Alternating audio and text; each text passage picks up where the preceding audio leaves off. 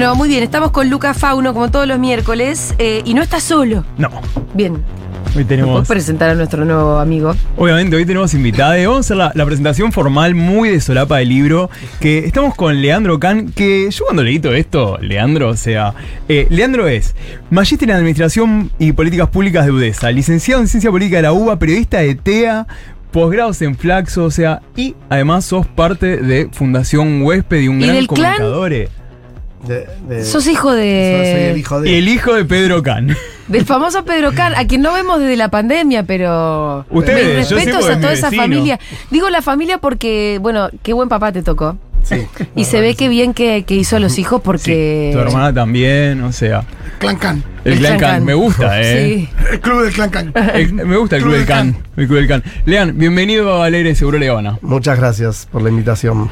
Autora, bueno, además de este libro sobre el que vamos a hablar, ¿no es cierto? Así es, vamos a estar hablando de De chicos a hombres, de Editorial Siglo veintiuno. Pero, Lean, antes de... Estábamos hablando afuera del aire y antes de empezar a meternos en el libro, te quería preguntar... ¿Qué es Fundación Huésped? Porque todos tenemos la idea de Fundación Huésped como, sí, me voy a ir a hacer el testeo, o, che, boludo, me mandé un moco, metete en la web de Fundación Huésped, o fíjate que dice Pedro Cahn. O sea, todos estamos medio en esa. Bueno, son todas válidas. Es? Claro, ¿qué más es Fundación Huésped? Porque yo también eh, eh, soy, soy parte de ir y hacerme varios controles y más, pero quiero que lo cuentes vos, por favor. Bueno, Fundación Huésped es una organización argentina, no gubernamental, sin sí. fines de lucro y de bien público, que empezó originalmente a fines de los ochenta como una forma de apoyar al servicio de infectología del Hospital Fernández, que era uno de los dos lugares, junto con el Muniz, por supuesto, es un hospital todo de infecciosas, que trataba a las primeras personas viviendo con, con V I H en el país. Luego fue creciendo el trabajo y hoy es una organización de más de doscientas personas que trabajamos ahí. Eh, nuestro lema es prevención, ciencia, derechos. Trabajamos, por supuesto, V I H, otras infecciones de transmisión sexual, enfermedades prevenibles por vacunas y derechos sexuales y reproductivos. Entonces tenemos eh, desde servicio de atención telefónica, redes sociales, de consulta, de, de se me pinchó el forro, o de métodos anticonceptivos, o de eh, dónde poder acceder a la interrupción del embarazo, digamos, los, los distintos temas. Tenemos eh, asistencia legal para personas que sufren algún tipo de discriminación, de no eh, acceso a la terapia antiviral para V I H, o discriminación en el ámbito laboral, o, o, o cuest- cualquier cuestión de esas. Todo, todos los servicios son gratuitos. Tenemos mucho de educación médico continua, de formación, por supuesto, a médicos, pero a todo el equipo de salud en eh, los temas que trabajamos. Tenemos un fuerte componente de investigación clínica. Eh, esto que se, se...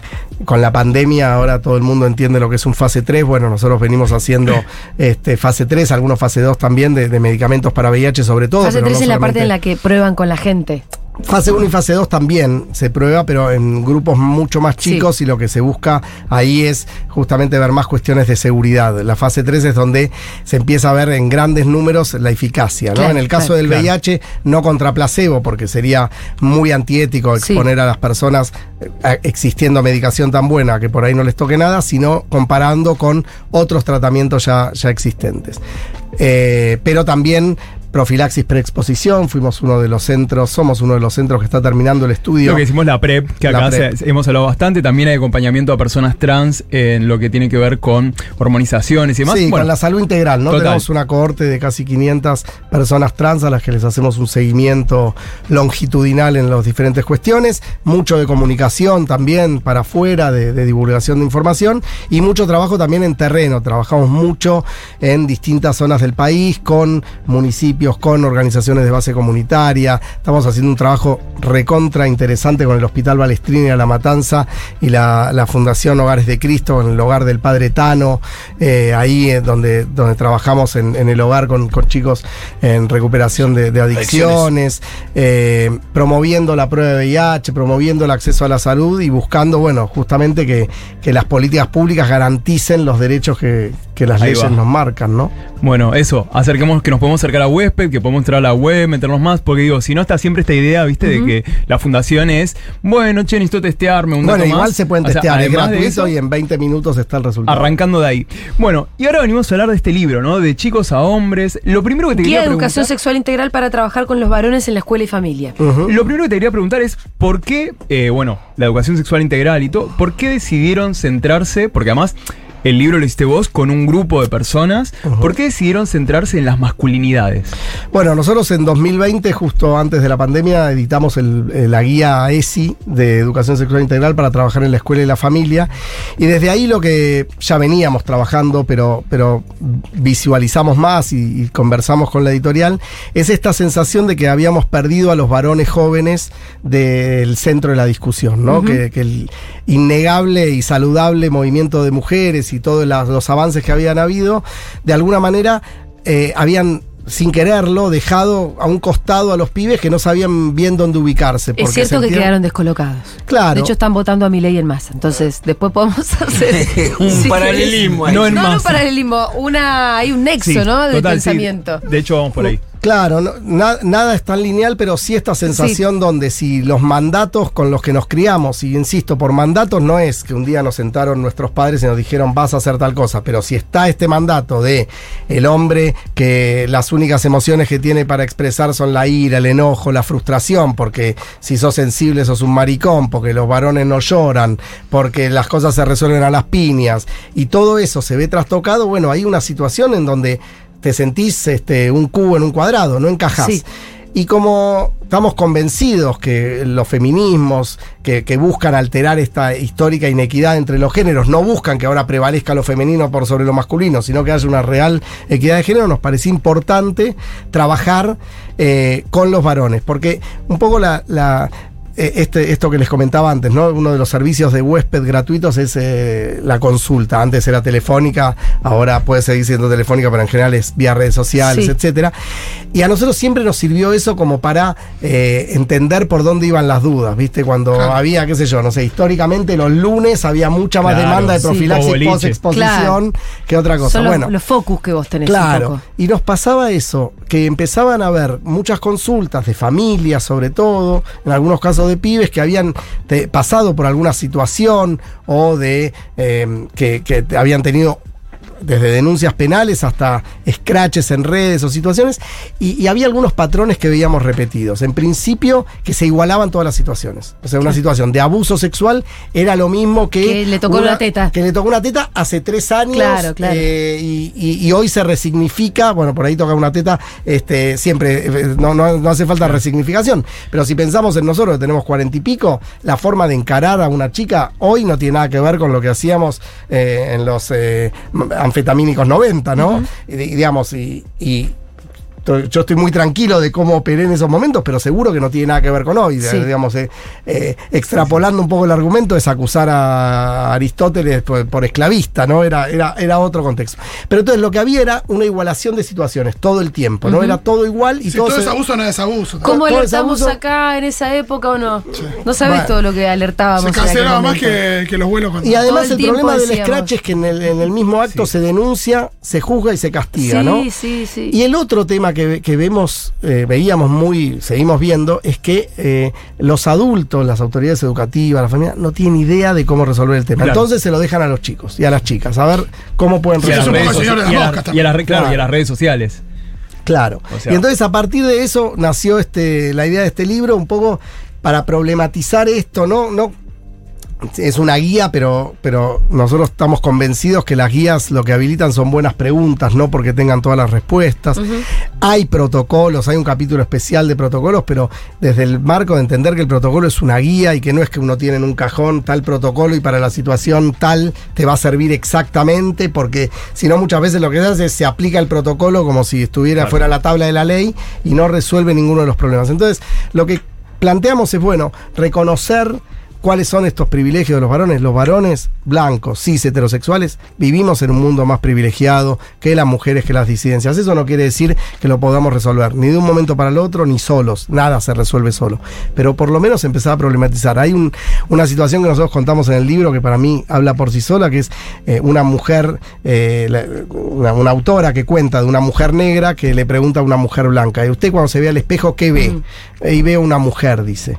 Y la mujer negra dice, ve, yo veo una mujer. mujer negra. Claro. Bueno, de eso se trata. Un varón de... se ve a sí mismo, dice Matías. Exacto. Claro, bueno. Soy yo. Cuando nos dicen, bueno, lo, lo periférico, lo que está por sí. fuera. ¿Por fuera de qué? De que de repente hay un sistema que a vos te puso en el centro. Te quería preguntar, Leandro, eh, cuando hablamos de educación sexual integral, de E S I, siempre está automáticamente, se piensa en el aula, la seño y unas infancias escuchando. Eh, durante todo el libro se habla de otros ámbitos. Se habla de llevar esta educación a trabajo, grupos de amigos. ¿Cómo es el desafío de llevar la E S I a muchos más espacios? Bueno, la sexualidad nos atraviesa desde que nacemos hasta que nos morimos, ¿no? Entonces la E S I para nosotros es un marco espectacular para construir ciudadanía, digamos, ¿no? Tan, claro. eh, dialogar con otros, inclusive discutir con otros, uh-huh. dirimir esos, esas diferencias que uno puede traer de la casa, de, de, de su propio acervo cultural, Eh, con un otro, porque si no el mundo sería tremendamente aburrido, digamos, ¿no?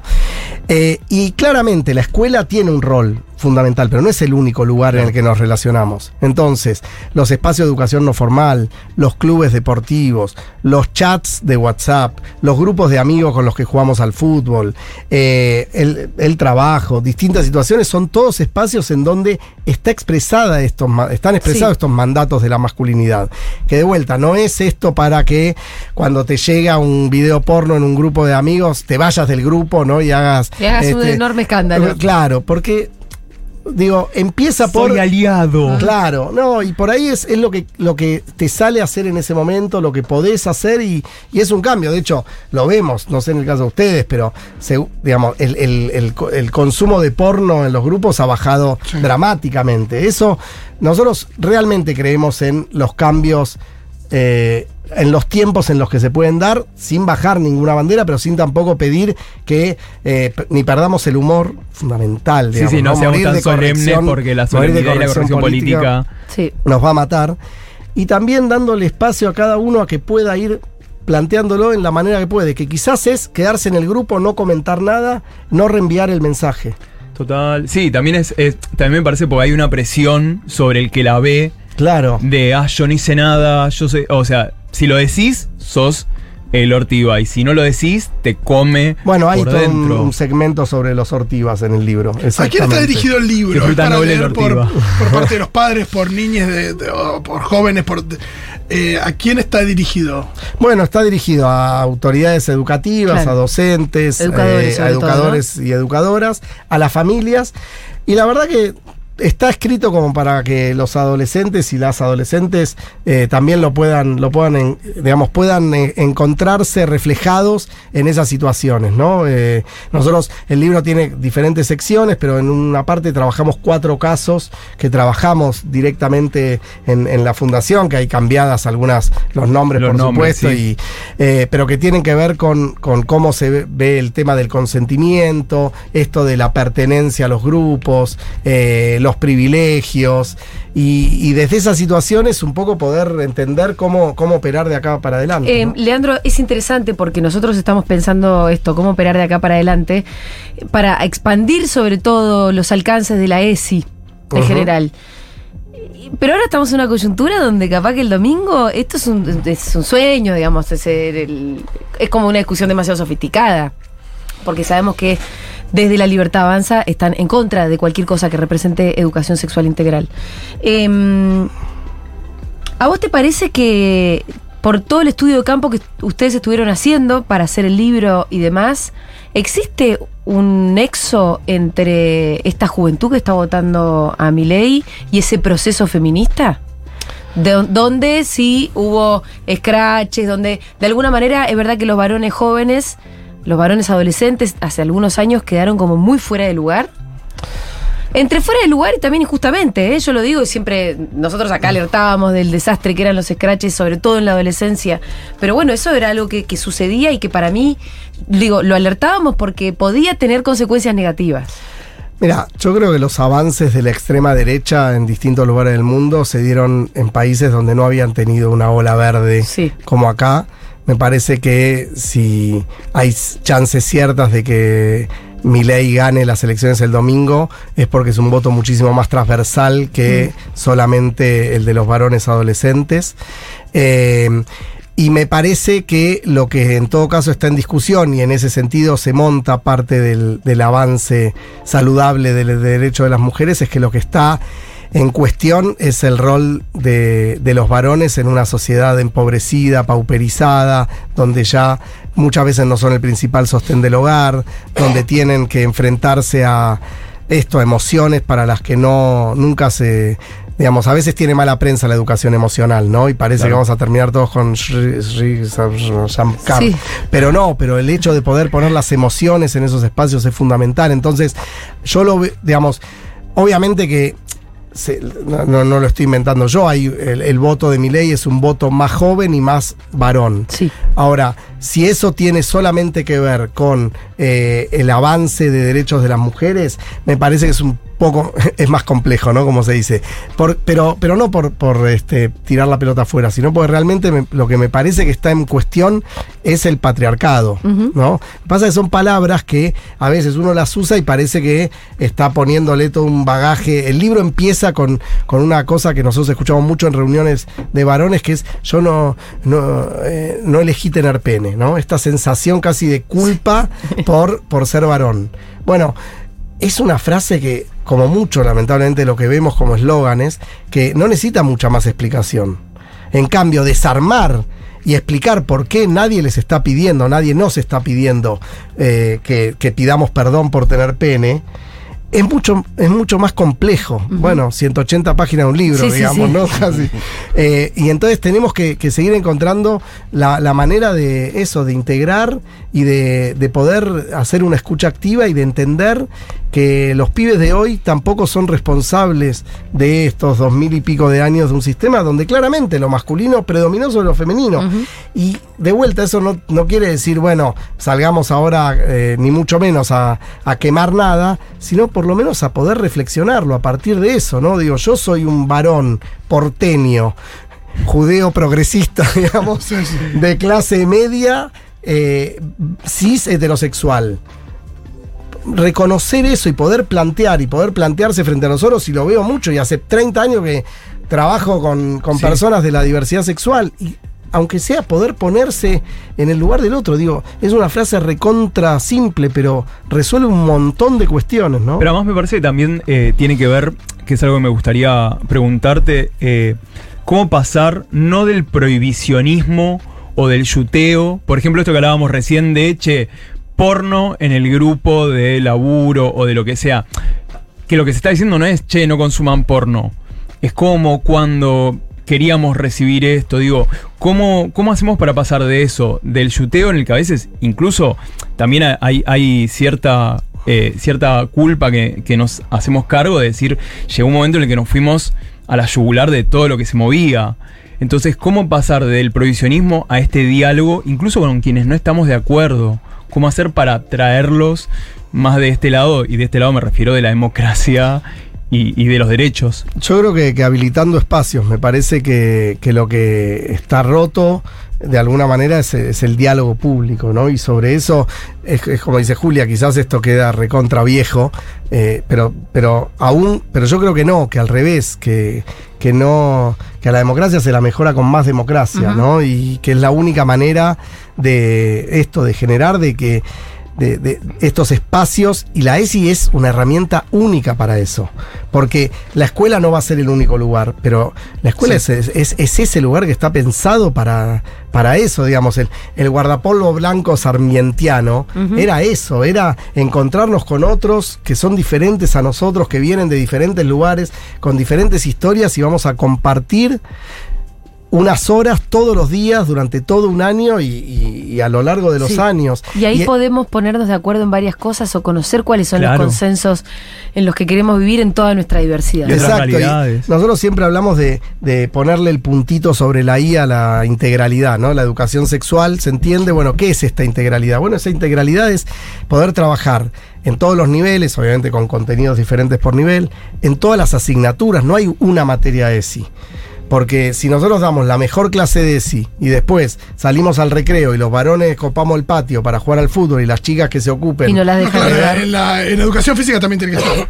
¿No? Claro, total. En educación física. Y no, cuando... acá lo pensamos en la radio también, en el sentido de que a veces pedían, no sé, había gente que pedía un programa de, de, de, que tenga que ver con el género. Y no, la idea es que todos los programas estén atravesados por una, exacto, por una mirada. La perspectiva de género como, como algo transversal, pero también sí. para toda la comunidad educativa, porque acá también, y nosotros en el otro libro hacemos mea culpa de eso, yo mismo, ¿eh?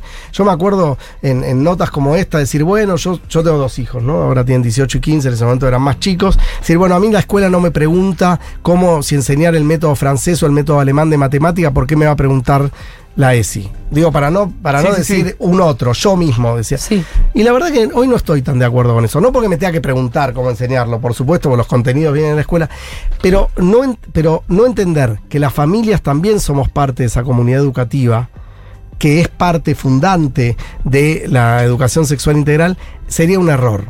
Porque, de vuelta, cuando la familia se siente amenazada, y la E S I es, es magnífica, tan buena es la E S I, que a la E S I solo se le pega por lo que la E S I no es.